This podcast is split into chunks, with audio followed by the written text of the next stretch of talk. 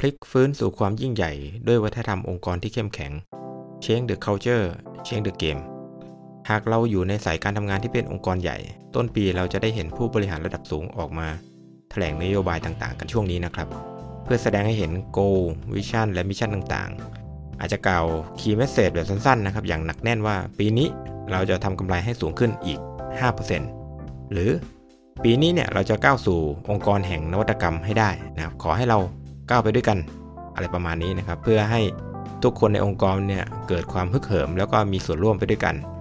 ผมเองก็คิดว่ามันก็ดีนะครับ ที่ทำให้พวกเราเนี่ยเห็นภาพ แต่หากเรามาสำรวจภายในองค์กรของเราเนี่ยเราพร้อมที่จะก้าวไปในเป้าหมายที่ตั้งไว้หรือเปล่า และอะไรเป็นแรงผลักดันที่ควรจะปรับปรุงหรือเปลี่ยนแปลง เพื่อให้ไปถึงจุดนั้น เพราะเป้าหมายที่ตั้งส่วนใหญ่เนี่ยเป็นการปรับหรือขยับขึ้นของบางสิ่งอยู่เสมอนะครับ เช่น ผลกำไร ยอดขาย นวัตกรรม หากไม่มีการเปลี่ยนแปลง เราคงจะได้ผลลัพธ์เดิมๆ ในหนังสือ Change the Culture Change the Game ของ Roger Corner และก็ทอมสมิธได้อธิบายสิ่งที่ต้องเปลี่ยนเพื่อให้ได้ผลลัพธ์ใหม่ๆที่ดีกว่า นั่นคือรากฐานขององค์กรเลยนะครับ ก็คือตัววัฒนธรรมองค์กรเอง สิ่งนี้เปรียบเสมือนแรงผลักดันที่อยู่ภายใน เป็นตัวกำหนดทิศทางของผลลัพธ์ หากผู้บริหารเข้าใจและต้องการสร้างความเปลี่ยนแปลง ควรเริ่มมองและทำความเข้าใจกับวัฒนธรรมองค์กรของเราเป็นลำดับแรก เรามาค่อยๆดูกันทีละเรื่องนะครับ เพื่อนำไปประยุกต์ใช้ เรื่องแรกนะครับ หากเราจะเปลี่ยนวัฒนธรรมองค์กรเราต้องเข้าใจ The Resolve Pyramid ใครเป็นคนสร้างวัฒนธรรมองค์กรกันครับ หากตั้งคำถามแบบนี้เนี่ยอาจจะตอบยากเพราะจริง ๆ ก็คือพนักงานทั้งหมดในองค์กร ที่ช่วยกันหล่อหลอมสิ่งเหล่านี้ขึ้นมาด้วยกันนะครับ แต่ถ้าถามอีกคำถามหนึ่งนะครับว่าใครที่มีอิทธิพลต่อการสร้างวัฒนธรรมองค์กรมากที่สุดคำตอบก็คือพวกท่านผู้บริหารนั่นเองนะครับที่มีอิทธิพลต่อสิ่งเหล่านี้มากที่สุด องค์กรจะเป็นองค์กรที่เฮลตี้ได้นะครับถ้าอยากจะเปลี่ยนก็ต้องเริ่มจากผู้บริหารก่อนเลย วิธีการที่เราจะเปลี่ยนนะครับก็ต้องมาทำความเข้าใจกับ Resolve Pyramid ซึ่งก็คือไดอะแกรมง่ายๆนะครับที่จะทำให้เราเห็นภาพมากขึ้น การสร้างวัฒนธรรมองค์กรที่ดีเนี่ยเพื่อให้ได้ผลลัพธ์ที่ต้องการนั้นมีองค์ประกอบ และควรจะเริ่มอย่างไรนะครับ The Resolve Pyramid เนี่ยจะสามารถตอบได้นะครับ แนวคิดของ Resolve Pyramid เริ่มจากเริ่มต้นจากฐานรากนะครับก็คือประสบการณ์หรือ experience นะครับส่งเสริมให้เกิดความเชื่อ belief นะครับความเชื่อมีอิทธิพลต่อการกระทำหรือ action การกระทำทำให้เกิดผลลัพธ์หรือ result นะครับ หากยกตัวอย่างให้เห็นภาพมากขึ้นนะครับก็ลองนึกถึงน้องใหม่เฟรชชี่นะครับที่เข้ามาทำงานในองค์กรดูนะครับซึ่งน้องใหม่คนนี้ยังไม่ได้รับอิทธิพลใดๆจากองค์กร ยังไม่เข้าใจ culture ที่มีอยู่ในองค์กรนะครับแล้วก็กำลังจะเริ่มซึมซับ แล้วก็จะต้องรีบปรับตัวให้สอดคล้องในอีกไม่นานที่จะถึงนี้นะครับสมมุติว่าน้องใหม่คนนี้เนี่ยถูกเชิญเข้ามาร่วมประชุมเพื่อเสริมสร้างประสบการณ์แนว on the job training นะครับในการประชุมใหญ่ ๆ นะครับ ในการประชุมครั้งนี้เนี่ยมีระดับสายบังคับบัญชาทุกระดับมาประชุมร่วมกันเลยนะครับไม่ว่าจะตั้งแต่ผู้จัดการ ผู้ช่วยผู้จัดการ พนักงานอาวุโสไล่เรียงกันลงมาตามลำดับชั้นนะครับ ผู้จัดการเริ่มขอความเห็นเพื่อสร้างความแปลกใหม่ในการสร้างนวัตกรรมของผลิตภัณฑ์ และเสริมสร้างยอดขายให้โตขึ้น นี่คือสิ่งที่ผู้จัดการต้องการจากการประชุมนะครับ แต่ผู้จัดการเนี่ยได้เขียนแผนการคร่าวๆนะครับดังกล่าวไว้บนไวท์บอร์ดของการประชุม เป็น guideline ให้ทุกคนเห็นนะครับ guideline นั้นนะครับ อาจระบุว่าเราต้องมุ่งพัฒนาฟังก์ชันการใช้งานให้หลากหลายขึ้นนะครับ เพื่อตอบโจทย์ของลูกค้า หลังจากนั้นเนี่ยก็ขอความเห็นจากที่ประชุมต่อไป ผ่านไปสักพักหนึ่งเนี่ยก็ไม่มีใครเสนอไอเดียใหม่ๆแต่อย่างใด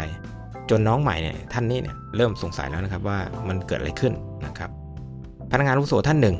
ได้เสนอให้พัฒนาเรื่องความหลากหลายของผลิตภัณฑ์ให้มากขึ้น เพื่อตอบสนองความต้องการของลูกค้าทุกเพศทุกวัยนะครับเพื่อกระตุ้นยอดขาย อย่างไรก็ตามนะครับผู้จัดการก็ปัดตกเรื่องนี้ทันทีนะครับเพียงเพราะไม่สอดคล้องกับไกด์ไลน์ที่วางไว้นะครับแล้วก็บอกย้ำว่าให้เสนอไอเดียต่างๆเนี่ยเพื่อให้สอดคล้องกับสิ่งที่ตัวเองเสนอ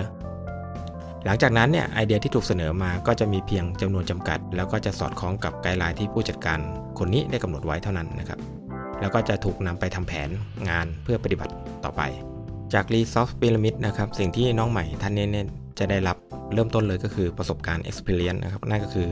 บรรยากาศการพูดคุยการเสนอไอเดียในการประชุม แล้วก็จะส่งเสริมความเชื่อ belief นะครับที่ว่าจงเสนอความเห็นที่สอดคล้องกับหัวหน้ากำหนดเท่านั้นนะครับอย่านอกกรอบเพราะจะไม่ได้รับการพิจารณาแล้วก็จะถูกมองว่าไม่ดี ความเชื่อ belief นะครับก็จะมีอิทธิพลต่อการกระทำ action นะครับครั้งหน้าเนี่ยน้องใหม่คนนี้เนี่ยจะเอออตามหัวหน้านะครับแล้วก็จะเสนอความเห็นเฉพาะ สิ่งที่หัวหน้าอยากจะได้ยินเท่านั้นนะครับแล้วก็ การกระทำนะครับทำให้เกิดผลลัพธ์หรือ results นะครับก็จะไม่เกิดการเปลี่ยนแปลงนะครับ ไม่มีความหลากหลายนะครับ และความเห็นก็จะมีไปในทิศทางเดียวกันนะครับ ตัวอย่างข้างต้นนะครับ เป็นตัวอย่างหนึ่งที่เราอาจเคยพบกันอยู่บ้างนะครับ ซึ่งจริงๆเนี่ยผลลัพธ์ที่ออกมาก็อาจจะไม่ได้แย่ขนาดนั้นนะครับ เพราะก็จะมีทิศทางที่ชัดเจนจากผู้จัดการนะครับ แต่หากคิดในมุมกลับเนี่ยถ้าเราต้องการปรับองค์กรให้เป็นองค์กรที่เน้น innovation ที่ต้องการไอเดียที่สดใหม่ ต้องการความหลากหลาย เราอาจจะต้องเริ่มจากตัวผู้บริหารในการปรับเปลี่ยนสิ่งเหล่านี้นะครับ แล้วก็เปิดรับเป็นคนแรกเลยนะครับ วิธีการนั้นเนี่ยไม่ยากนะครับ เพียงเราต้องเริ่มถามตัวเราเองก่อนนะครับว่า เราอยากจะเปลี่ยนองค์กรไปในทิศทางใด แล้วก็ให้ความสำคัญกับเรื่องอะไรก่อนหลัง แล้วก็เริ่มจากการสร้างประสบการณ์ใหม่ๆ ให้กับพนักงานในองค์กรของเราเป็นขั้นตอนแรก เช่น เริ่มรับฟังความคิดเห็นที่นอกกรอบให้มากขึ้น สร้างนโยบายแบบ bottom up เน้นที่ Data ให้มากขึ้นนะครับไม่ตัดสินใคร และกล้าที่จะ take risk ให้มากขึ้นนะครับอันนี้เป็นตัวอย่างนะครับ เรื่องถัดมานะครับสร้างวัฒนธรรมองค์กรในเรื่องสำนึกรับผิดชอบ หรือ accountability องค์กรที่ดีที่มีความแข็งแกร่ง จะมีสมาชิกและทีมงานที่มีสำนึกรับผิดชอบในตัวเอง เข้าใจในบทบาทของตนเองและทีม โดยมีมุมมองที่เป้าหมายขององค์กร ก็คือเป้าหมายของตนเองและทีมเช่นเดียวกัน มีความรับผิดชอบต่อสิ่งที่ตนเองทำนะครับ แล้วก็เราสามารถ ที่จะสร้างสำนึกรับผิดชอบด้วยสีขั้นตอนง่ายๆนะครับขั้นตอนแรกก็คือ มองในมุมของคนอื่น see it นะครับคือสื่อสารอย่างตรงไปตรงมาซื่อสัตย์จริงใจกับเพื่อนร่วมงานหรือสมาชิกในทีม เพื่อสร้างความไว้วางใจหรือ trust นะครับซึ่งกันและกัน ขั้นตอนที่2นะครับสร้างความเป็นเจ้าของ own it ยอมรับเป้าหมายและลำดับความสำคัญของภารกิจขององค์กรมาเป็นของเรา ขั้นตอนที่3นะครับแก้ไข solve it ถามตัวเราเองนะครับว่าเราสามารถทำอะไรได้บ้าง เพื่อให้บรรลุเป้าหมายขององค์กร แล้วก็ของเราเองที่ตั้งไว้ แล้วก็มาถึงข้อสุดท้ายนะครับ ขั้นตอนสุดท้าย ขั้นตอนที่ 4 ลงมือทำ do it นะครับลงมือทำในสิ่งที่เราได้วางแผนงานไว้นะครับแล้วก็คอมมิตไว้นะครับแล้วก็ลำดับความสำคัญตามเป้าหมายขององค์กรอย่างเหมาะสม หากสมาชิกในองค์กรมี accountability ที่สูงนะครับจะผลักดันให้องค์กรเนี่ยประสบความสำเร็จได้ตามเป้าหมายที่วางไว้ สิ่งที่ต้องระวังในเรื่อง accountability นะครับ ไม่ควรนำเอาเรื่องนี้มาเป็นเป้าเพื่อหาคนรับผิดชอบ ในกรณีที่เกิดความผิดพลาดใด ๆ นะครับ เช่น งานไม่บรรลุตามเป้าหมาย หรืองานล่าช้านะครับคำถามที่ไม่เหมาะสมเลยที่จะถามนะครับ เช่น งานนี้ใครเป็นผู้รับผิดชอบ จริงๆ ฟังดูอาจจะธรรมดานะครับสำหรับผู้บริหารบางท่าน แต่หากถามสมาชิกภายในทีมนะครับ มันจะเปรียบเสมือนกำลังหาคนที่จะมารับผิดชอบนะครับ หรือตำหนิ หากงานนั้นเนี่ยไม่บรรลุตามเป้าหมายนะครับจึงเป็นสิ่งที่ไม่ควรทำเป็นอย่างยิ่งนะครับ ก็อาจจะไม่ควรทำในลักษณะนี้นะครับ อาจจะทำอย่างอื่นแทนนะครับ เรื่องถัดมานะครับ สื่อสารเป้าหมายขององค์กร เพื่อสร้างความเข้าใจให้ตรงกันหรือ alignment นะครับเมื่อผู้บริหารมีการตั้งเป้าหมายขององค์กรนะครับ ไม่ว่าจะเป็นในทิศทางใดก็ตาม สิ่งหนึ่งที่ต้องระวังและทวนสอบคือ ความเข้าใจในมุมมองของทีมงานที่รับการสื่อสารจากผู้บริหารเอง เพราะถ้าหากมีความเข้าใจผิดพลาดนะครับจะเกิดความสับสนในการบริหารงานภายในองค์กร เช่น อาจมีการตั้งเป้าหมายย่อยที่ไม่สอดคล้องกัน มีการกำหนดยุทธศาสตร์ของแต่ละแผนกไปคนละทาง เพียงเพราะไม่เข้าใจหรือเข้าใจผิด สิ่งเหล่านี้จะทำให้การบริหารงานเป็นไปอย่างล่าช้านะครับแล้วก็ไม่มีประสิทธิภาพ ความเข้าใจที่ตรงกันเนี่ยจะทำให้การตั้งเป้าหมาย แล้วก็แผนงานของแต่ละส่วนนั้นสอดคล้องกัน จะช่วยให้การบริหารงานมีประสิทธิภาพอย่างมาก เช่น สามารถตัดสินใจได้อย่างรวดเร็ว เพราะผลลัพธ์ของการตัดสินใจมีผลกระทบต่อเป้าหมายที่วางไว้ในทันที เรื่องถัดมานะครับ ถ้าจะเปลี่ยนจะต้องมีผู้ช่วย รับผิดชอบ responsibility การตอบรับ responsiveness และการสนับสนุน facilitation การเปลี่ยนวัฒนธรรมองค์กรนั้นเนี่ยแน่นอนครับว่าเราต้องเริ่มจากเหล่าผู้บริหาร โดยกำหนดแนวทางที่ชัดเจน อย่างไรก็ตามนะการเปลี่ยนจะไม่สามารถทำได้เพียงผู้บริหารเพียง 1 หรือ 2 คน แรงผลักดันนี้เนี่ยยังไม่เพียงพอที่จะทำให้ The Resolve Pyramid นั้นขยับได้ หรือมีการเปลี่ยนแปลงได้ เราจึงจำเป็นต้องมีทีมงานที่เป็นระดับลีดเดอร์ในแต่ละส่วนเข้ามามีบทบาทมามีส่วนร่วม โดยต้องทำความเข้าใจในสิ่งที่จะเปลี่ยนไปพร้อม ๆ กัน แม้ว่าขั้นตอนนี้อาจต้องใช้เวลาในการสร้างความเข้าใจหรือปรับจูนก็ต้องทำนะครับ เพื่อให้เข้าใจวัฒนธรรมองค์กรใหม่ ที่ต้องการเปลี่ยน leader เหล่านี้เนี่ยจะเป็นเหมือนฟันเฟืองในการเปลี่ยนผ่านวัฒนธรรมองค์กรในระดับฝ่าย ระดับปฏิบัติการ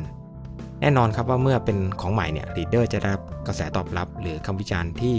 มีทั้งในแง่บวกและลบ leader จะต้องมีการตอบสนองกับคำวิจารณ์หรือกระแสตอบรับนั้นอย่างเหมาะสม โดยมี 5 ขั้นตอนนะครับ ขั้นตอนที่ 1 ระบุและทำความเข้าใจกับความเชื่อ ที่ต้องการสื่อสารโดยเริ่มจากตัวเราก่อน ขั้นตอนที่2นะครับเมื่อเข้าใจแล้วจึงสื่อสาร ความเชื่อนี้ให้กับสมาชิกในทีม ขั้นตอนที่ 3 เริ่มต้นจาก ฐานรากของพีระมิดก่อนเลยนะครับ แสดงออกเพื่อสร้างประสบการณ์กับความเชื่ออันนั้นให้กับทีมงานนะครับ ได้รับฟังได้รับรู้นะครับ ข้อ 4 เปิดใจรับฟังความคิดเห็นข้อเสนอแนะจากสมาชิกหลังจากได้รับประสบการณ์ที่เปลี่ยนแปลงไปนั้นนะครับและข้อ5นะครับข้อสุดท้ายนำข้อคิดเห็นข้อเสนอแนะนั้นเนี่ยมาทำแผนปรับปรุง และทำความเข้าใจกับสมาชิกในอนาคต เพื่อให้ได้รับประสบการณ์ที่สมบูรณ์ขึ้น สุดท้ายนะครับ เมื่อประสบความสำเร็จในการเปลี่ยนผ่านวัฒนธรรมองค์กรแล้วเนี่ย leader จะมีประสบการณ์ จะทำหน้าที่ในการสนับสนุนประคับประคอง ให้วัฒนธรรมองค์กรใหม่เนี่ยคงอยู่ต่อไป แล้วก็จะมีหน้าที่ในการปลุกปั้น leader รุ่นใหม่ขึ้นมานะครับ มาถึงเรื่องสุดท้ายแล้วนะครับ เมื่อสำเร็จก็ต้องรักษาให้คงอยู่ต่อไป เมื่อวัฒนธรรมองค์กรเนี่ยมีการเปลี่ยนผ่านในทิศทางที่เราต้องการแล้ว ด้วยการสนับสนุนของลีดเดอร์ในแต่ละส่วน เพื่อให้วัฒนธรรมองค์กรนั้นเนี่ยคงอยู่ต่อไป เราจำเป็นจะต้องมีแผนที่ดีสนับสนุนต่อไปนะครับ โดยมีขั้นตอนทั่วๆไปเนี่ยสขั้นตอนง่ายๆ เพื่อให้มั่นใจนะครับว่าเราได้นำเอาวัฒนธรรมองค์กรใหม่นั้นเนี่ยมาผนวกเข้ากับกระบวนการการทำงาน ภายในองค์กรของเรา ก่อนอื่นนะครับกำหนดไว้ในนโยบายหรือใน policy แสดงให้เห็นในการประชุมนะครับแสดงออกพูดถึงบ่อยๆนะครับหรือระเบียบปฏิบัติต่างๆ ขององค์กร ข้อ2นะครับนำไปผนวกเข้ากับระบบการทำงานภายในองค์กร แล้วก็ข้อ3นะครับผนวกรวมเข้ากับกิจกรรมต่างๆ ภายในองค์กร ภาพรวมกว้างๆนะครับ จึงเป็นการนำเอาวัฒนธรรมองค์กรใหม่เนี้ยไปใช้ในทุกภาคส่วน เพื่อให้สมาชิกได้รับประสบการณ์ที่เหมือนกัน และดำเนินต่อไปอย่างต่อเนื่อง เช่น หากองค์กรจะเน้นเรื่องคุณภาพของผลิตภัณฑ์นโยบายจะต้องถูกกำหนดให้ชัดเจนจาก Top Management และนำเป็นวาระสำคัญในการประชุมกำหนดเป็น Top Priority นะครับแล้วก็อาจจะกำหนดเป็นระเบียบปฏิบัติในการประเมิน Quality List ก็จะปรับเปลี่ยนสิ่งใดๆตลอดทั้ง Supply Chain นะครับไม่ใช่จุดใดจุดหนึ่ง สุดท้ายนี้นะครับ ขอฝากคำคมสั้นของแจ็คเวลที่ว่า change before you have to เปลี่ยนก่อนที่คุณจะถูกบังคับให้เปลี่ยน เพราะถ้าเราเปลี่ยนช้าหรือถูกบังคับให้เปลี่ยน มันอาจจะยากขึ้น ใช้ต้นทุนสูงขึ้น และสุดท้ายคือตามไม่ทัน จนในที่สุดเราจะหายไปเองนะครับ